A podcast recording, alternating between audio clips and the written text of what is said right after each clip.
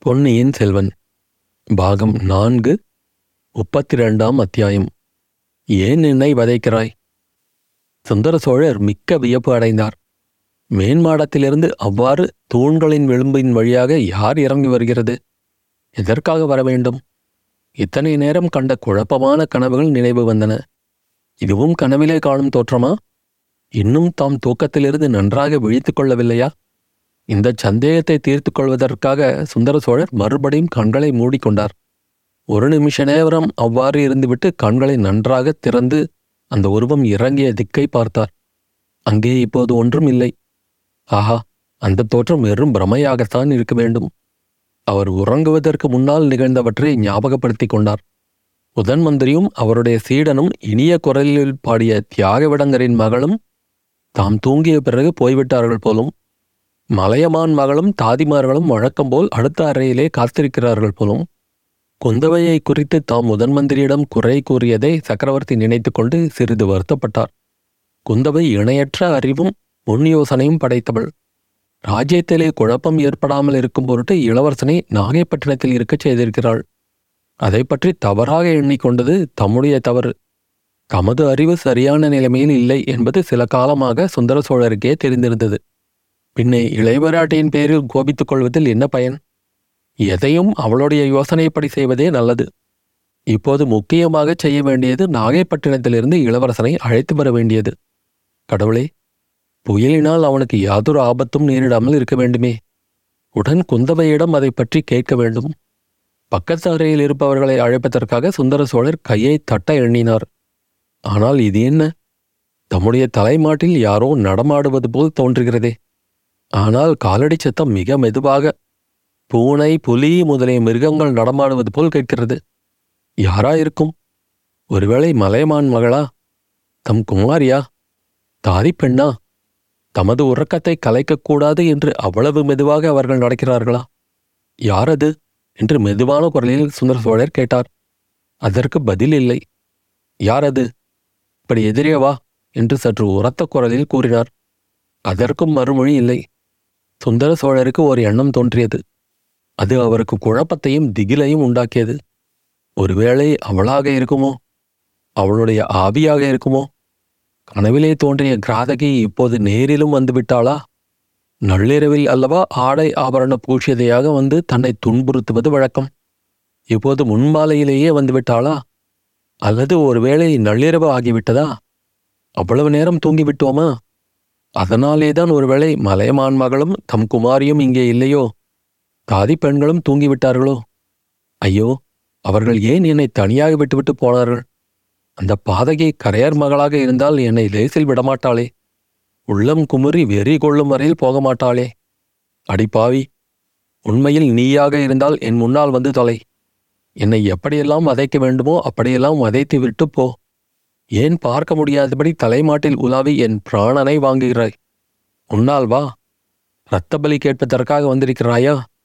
வா வா. நீதான் மடியில் கத்தி வைத்திருப்பாயே. புலி கரடிகளை கொன்ற அதே கத்தியினால் என்னையும் கொன்றுவிட்டு போய்விடு. என் மக்களை மட்டும் ஒன்றும் செய்யாதே. நான் செய்த குற்றத்துக்காக அவர்களை பழிவாங்காதே. அவர்கள் உனக்கு ஒரு துரோகமும் செய்யவில்லையடி. நான் தான் உனக்கு என்ன துரோகம் செய்தேன்? கலங்கரை விளக்கத்தின் உச்சியில் ஏறி கடலில் விழுந்து சாகும்படி நானா சொன்னேன். நீயே செய்த அந்த கோரமான காரியத்துக்கு என்னை எதற்காக வதைக்கிறாய்? சுந்தர சோழர் தம்முடைய தலைமாட்டில் வெகு சமீபத்தில் ஒரு உருவம் வந்து நிற்பதை உணர்ந்தார். திகிலினால் அவருடைய உடம்பு நடுங்கியது. வயிற்றிலிருந்து குடல் மேலே ஏறி நெஞ்சை அடைத்துக் கொண்டது போல் இருந்தது. நெஞ்சு மேலே ஏறி தொண்டையை அடைத்துக் கொண்டது. கண் விழிகள் பிதுங்கி வெளியே வந்துவிடும் போல் இருந்தது. அவள்தான் வந்து நிற்கிறாள். சந்தேகமில்லை. அவளுடைய ஆவிதான் வந்து நிற்கிறது. தாம் நினைத்தபடியே கடைசியாக இரத்தப்பழி வாங்குவதற்கு வந்திருக்கிறது. தம் நெஞ்சில் கத்தியால் குத்தி தம்மை கொல்லப் போகிறது. அல்லது வெறும் கையினாலேயே தம் தொண்டையை நெறித்து கொல்லப் போகிறதோ என்னமோ. எப்படியாவது அவள் எண்ணம் நிறைவேறட்டும். தாம் இனி உயிர் வாழ்ந்திருப்பதில் யாருக்கும் எந்த உபயோகமும் இல்லை. அந்த பேய் தம்மை பழிவாங்கிவிட்டு போனால் தம் மக்களை ஒன்றும் செய்யாமல் விட்டுவிடும் அல்லவா? இன்னும் சிறிது நிமிர்ந்து அண்ணாந்து பார்த்தால் மந்தாகினி பேயின் ஆவி வடிவம் தம் கண்களுக்கு புலனாகும் என்று சுந்தர சோழருக்கு தோன்றியது.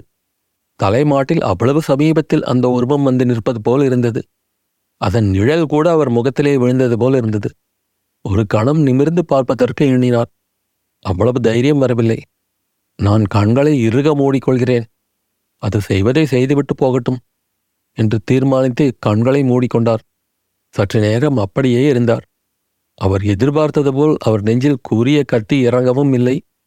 அவர் தொண்டையை இரண்டு ஆவி வடிவ கைகள் பிடித்து நெரிக்கவும் இல்லை. அந்த உருவம் அவர் தாய்மாட்டில் நின்ற உருவம் அங்கிருந்து நகர்ந்து போய்விட்டதாக தோன்றியது. ஆஹா கரையர் மகள் அவ்வளவு சுலபமாக என்னை விடமாட்டாள்.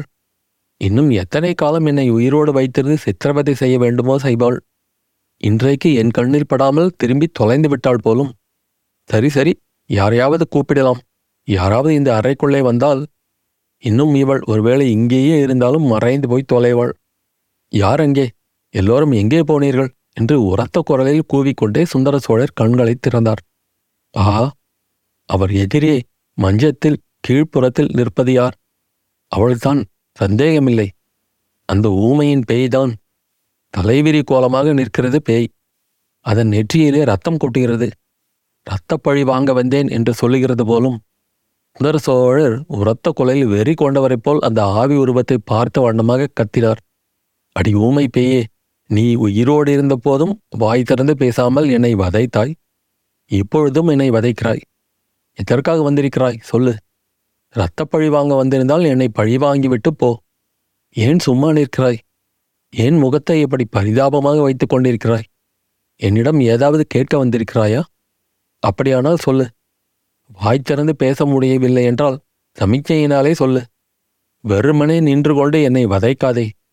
உன் கண்ணில் ஏன் கண்ணீர் ததும்புகிறது? ஐயையோ விம்மி அழுகிறாயா என்ன? என்னால் பொறுக்க முடியவில்லையே. ஏதாவது சொல்லுகிறதா இருந்தால் சொல்லு. இல்லாவிட்டால் தொலைந்து போ. போக மாட்டாயா? ஏன் போக மாட்டாய்? என்னை என்ன செய்ய வேண்டுமென்றுதான் எண்ணிக்கொண்டிருக்கிறாய். என் அருமை மகனை சின்னஞ்சிறு குழந்தையை காவேரி வெள்ளத்தில் அமுக்கி கொல்லப் பார்த்தவள் நீதானே. கடவுள் அருளால் உன் எண்ணம் பலிக்கவில்லை இனியும் பலிக்கப் போவதில்லை. அடி பாதகி இன்னும் எதற்காக என் நெஞ்சை பிளக்கிறவளைப் போல பார்த்து கொண்டிருக்கிறாய்? போ போ. போக மாட்டாயா? போக மாட்டாயா? இதோ உன்னை போகும்படி செய்கிறேன் பார். இப்படி சொல்லிக்கொண்டே சுந்தர சோழர் தமதருகில் கை கட்டும் தூரத்தில் என்ன பொருள் இருக்கிறது என்று பார்த்தார். பஞ்ச லோகங்களினால் செய்த அகல் விளக்கு ஒன்றுதான் அவ்விதம் கைக்கு கிடைப்பதாக தென்பட்டது. அதை எடுத்துக்கொண்டு போ பேய் போ என்று அலறிக்கொண்டு மந்தாகினி பேயின் முகத்தை குறிபார்த்து வீசினார். திருமால் எறிந்த சக்கராயுதத்தைப் போல் அந்த தீபம் சுடர்விட்டு எரிந்த வண்ணம் அந்த பெண் உருவத்தை நோக்கி பாய்ந்து சென்றது. அப்போது சுந்தர சோழர் பேய் என்று கருதிய அந்த பெண் உருவத்தின் வாயிலிருந்து ஒரு ஓல குரல் கிளம்பிற்று. சுந்தர சோழருடைய ஏழு நாடியும் ஒடுங்கி அவருடைய உடலும் சதையும் எலும்பும் எலும்புக்குள்ளே இருந்த ஜீவ சத்தும் உறைந்து போயின. தீபம் அந்த உருவத்தின் முகத்தின் மீது விழவில்லை. சற்று முன்னாலேயே தரையில் விழுந்து உருண்டு டனங் டனங் என்று சத்தமிட்டது. அகல் விளக்கு அணைந்து விட்ட போதிலும் நல்ல வேளையாக அந்த அறையின் இன்னொரு பக்கத்தில் வேறொரு தீபம் எரிந்து கொண்டிருந்தது. அதன் மங்கலான வெளிச்சத்தில் சுந்தர சோழர் உற்று பார்த்து மந்தாகினியின் ஆவி வடிவம் இன்னும் அங்கேயே நிற்பதைக் கண்டார். அதனுடைய முகத்தில் விவரிக்க முடியாத வேதனை ஒரு கணம் காணப்பட்டது. பின்னர் அது கடைசி முறையாக ஒரு தடவை சுந்தர சோழரை அளவில்லாத ஆதங்கத்துடன் பார்த்துவிட்டு திரும்பி அங்கிருந்து போவதற்கு எத்தனித்தது. அந்த நேரத்திலேதான் சுந்தர சோழரின் உள்ளத்திலே முதன் முதலாக ஒரு சந்தேகம் உதித்தது. இது மந்தாகினியின் ஆவி உருவமா? அல்லது அவளை வடிவத்தில் முழுக்க முழுக்க ஒத்த இன்னொரு ஸ்திரியா? அவளுடன் இரட்டையாக பிறந்த சகோதரியா? அல்லது ஒருவேளை ஒருவேளை அவளே தானா? அவள் சாகவில்லையா? இன்னமும் உயிரோடு இருக்கிறாளா? தாம் நினைத்ததெல்லாம் தவறா? அவளேயாக இருக்கும் பட்சத்தில் அவள் பேரில் தாம் விளக்கை எடுத்து எரிந்தது எவ்வளவு கொடுமை? அவளுடைய முகத்தில் சற்று முன் காணப்பட்ட பரிதாபம் மாறி விவரிக்க முடியாத வேதனை தோன்றியதே. தம்முடைய கொடூரத்தை எண்ணி அவள் வேதனைப்பட்டாளோ? ஆஹா அதோ அவள் திரும்பி போக எத்தனிக்கிறாள் எந்த பக்கம் போகலாம் என்று பார்க்கிறாள்? பெண்ணே நீ கரையர் மகள் மந்தாகினியா? அல்லது அவளுடைய ஆவி வடிவமா? அல்லது அவளுடன் பிறந்த சகோதரியா? நில் நில் போகாதே. உண்மையை சொல்லிவிட்டு போ. இவ்விதம் சுந்தர சோழர் பெரும் குரலில் கூவிக் கொண்டிருந்தபோது தடதடவென்று பலர் அந்த அறைக்குள் புகுந்தார்கள். மலையவான் மகள் குந்தபை வானதி பூங்குழலி உதன்மந்திரி அவருடைய சீடன் அத்தனை பேரும் அறைக்குள்ளே வருகிறார்கள் என்பதை சுந்தர சோழர் ஒரு கண நேரத்தில் தெரிந்து கொண்டார். நிறுத்துங்கள். அவள் ஓடி போகாமல் தடுத்து நிறுத்துங்கள். அவள் யார் எதற்காக வந்தாள் என்பதை கேளுங்கள் என்று சுந்தர சோழர் அலறினார். உள்ளே வந்தவர்கள் அவ்வளவு பேரும் ஒரு கணம் வியப்பினால் திகைத்து போய் நின்றார்கள். சுந்தர சோழரின் வெறி கொண்ட முகத்தோற்றமும் அவருடைய அலறும் குரலில் துணித்த பயங்கரமும் அவர்களுக்கு பீதியை உண்டாக்கின. மந்தாகினி தேவியை அங்கே பார்த்தது அவர்களை வியப்பு வெள்ளத்தில் திக்குமுக்காடச் செய்தது. இன்னது செய்வது என்று அறியாமல் எல்லோரும் சற்று நேரம் அசைவற்று நின்றார்கள். முதன் மந்திரி அனிருத்தர் நிலைமை இன்னதென்பதையும் அது எவ்வாறு நேர்ந்திருக்கக்கூடும் என்பதையும் ஒருவாறு ஊகித்துக் கொண்டார். அவர் பூங்குழலியை பார்த்து பெண்ணே இவள்தானே உன் அத்தை? என்றார். ஆமையா என்றாள் பூங்குழலி. திருமலை ஏன் மரம் போல நிற்கிறாய்? மந்தாகினி தேவி ஓட பார்க்கிறாள். அவளை தடுத்து நிறுத்து. சக்கரவர்த்தியின் கட்டளை என்றார். ஆழ்வார்க்கடியான் தன் வாழ்நாளில் முதன்முறையாக குருவின் கட்டளைக்கு கீழ்ப்படிய மறுத்தான். ஐயா அதை காட்டிலும் புயல் காற்றை தடுத்து நிறுத்தும்படி எனக்கு கட்டளையிடுங்கள் என்றான். இதற்குள் பூங்குழலி சும்மா இருக்கவில்லை. ஒரே பாய்ச்சலாக ஓடிச் சென்று அசையின் தோலை பிடித்து கொண்டாள். மந்தாகினி அவளை உதறி தள்ளிவிட்டு ஓடினாள். ஆழ்வார்க்கடையான் சட்டென்று ஒரு காரியம் செய்தான். சற்று முன்னால் முதன் மந்திரி முதலியவர்கள் நுழைந்து வந்த கதவண்டை சென்று அதை சாத்தி தாளிட்டான். பிறகு கதவை யாரும் திறக்க முடியாதபடி கைகளை விரித்து கொண்டு நின்றான். வேடர்களால் சூழ்ந்து கொள்ளப்பட்ட மானை போல் நாலு புறமும் பார்த்து மிரண்டு விழித்தாள் மந்தாகினி. தப்பிச் செல்வதற்கு வேறு வழி இல்லை என்று தான் இறங்கி வந்த வழியாக ஏறிச் செல்ல வேண்டியதுதான் என்றும் தீர்மானித்துக் கொண்டாள். அவள் மேல் மாடியை நோக்கிய பார்வையிலிருந்து அவளுடைய உத்தேசத்தை மற்றவர்களும் அறிந்து கொண்டார்கள். சுந்தர சோழர் பிடியுங்கள். அவளை பிடித்து நிறுத்துங்கள். அவள் எதற்காக வந்தாள்? யாரை பழிவாங்க வந்தாள்? என்று கேளுங்கள் என்று மேலும் கத்தினார். தூணின் வழியாக மேல் மாடத்துக்கு ஏறிச் செல்ல ஆயத்தமாயிருந்த மந்தாகினி தேவியிடம் மறுபடியும் பூங்குழலி ஓடி நெருங்கினாள். இம்முறை அவளை பிடித்து நிறுத்துவதற்கு பதிலாக பூங்குழலி கையினால் சமிக்ஞை செய்து ஏதோ கூற முயன்றாள். மந்தாகினி அதன் பொருளை தெரிந்து கொண்டவள் போல் கீழே விழுந்து கிடந்த அகல் விளக்கை சுட்டிக்காட்டினாள். இதை கவனித்துக் கொண்டிருந்த குந்தவை அப்பா பெரியம்மாவின் பேரில் தாங்கள் விளக்கை எடுத்து எறிந்தீர்களா? என்று கேட்டாள். ஆம் மகளே அந்த பேய் என்னை பார்த்த பார்வையை என்னால் சகிக்க முடியவில்லை. அதனால் விளக்கை எடுத்து எறிந்தேன் என்றார் சுந்தர சோழர். தந்தையே பேயுமல்ல ஆவியுமல்ல. உயிரோடு இருக்கும் மாதரசியேதான் அப்பா பெரியம்மா சாகவே இல்லை. புதன் மந்திரியை கேளுங்கள் எல்லாம் சொல்லுவார் என்று குந்தவை கூறிவிட்டு மந்தாகினியும் பூங்குழலியும் மௌன வாக்குவாதம் செய்து கொண்டிருந்த காட்சியை பார்த்தாள். உடனே அந்த இடத்துக்கு பாய்ந்து சென்றாள். மகளே அவளிடம் போகாதே அந்த ராட்சசி உன்னை ஏதாவது செய்து விடுவாள் என்று சுந்தர சோழர் கூவிக்கொண்டே குந்தவையை தடுப்பதற்காக படுக்கையிலிருந்து பரபரப்புடன் எழுந்திருக்க முயன்றார். மலையமான் மகள் வானமாதேவி அவருடைய தோள்களை ஆதரவுடன் பிடித்து படுக்கையில் சாய வைத்தாள். பிரபு சற்று பொறுங்கள். தங்கள் திருமகளுக்கு அபாயம் ஒன்றும் நேராது என்று கூறினாள். அத்தியாயம் முடிவு.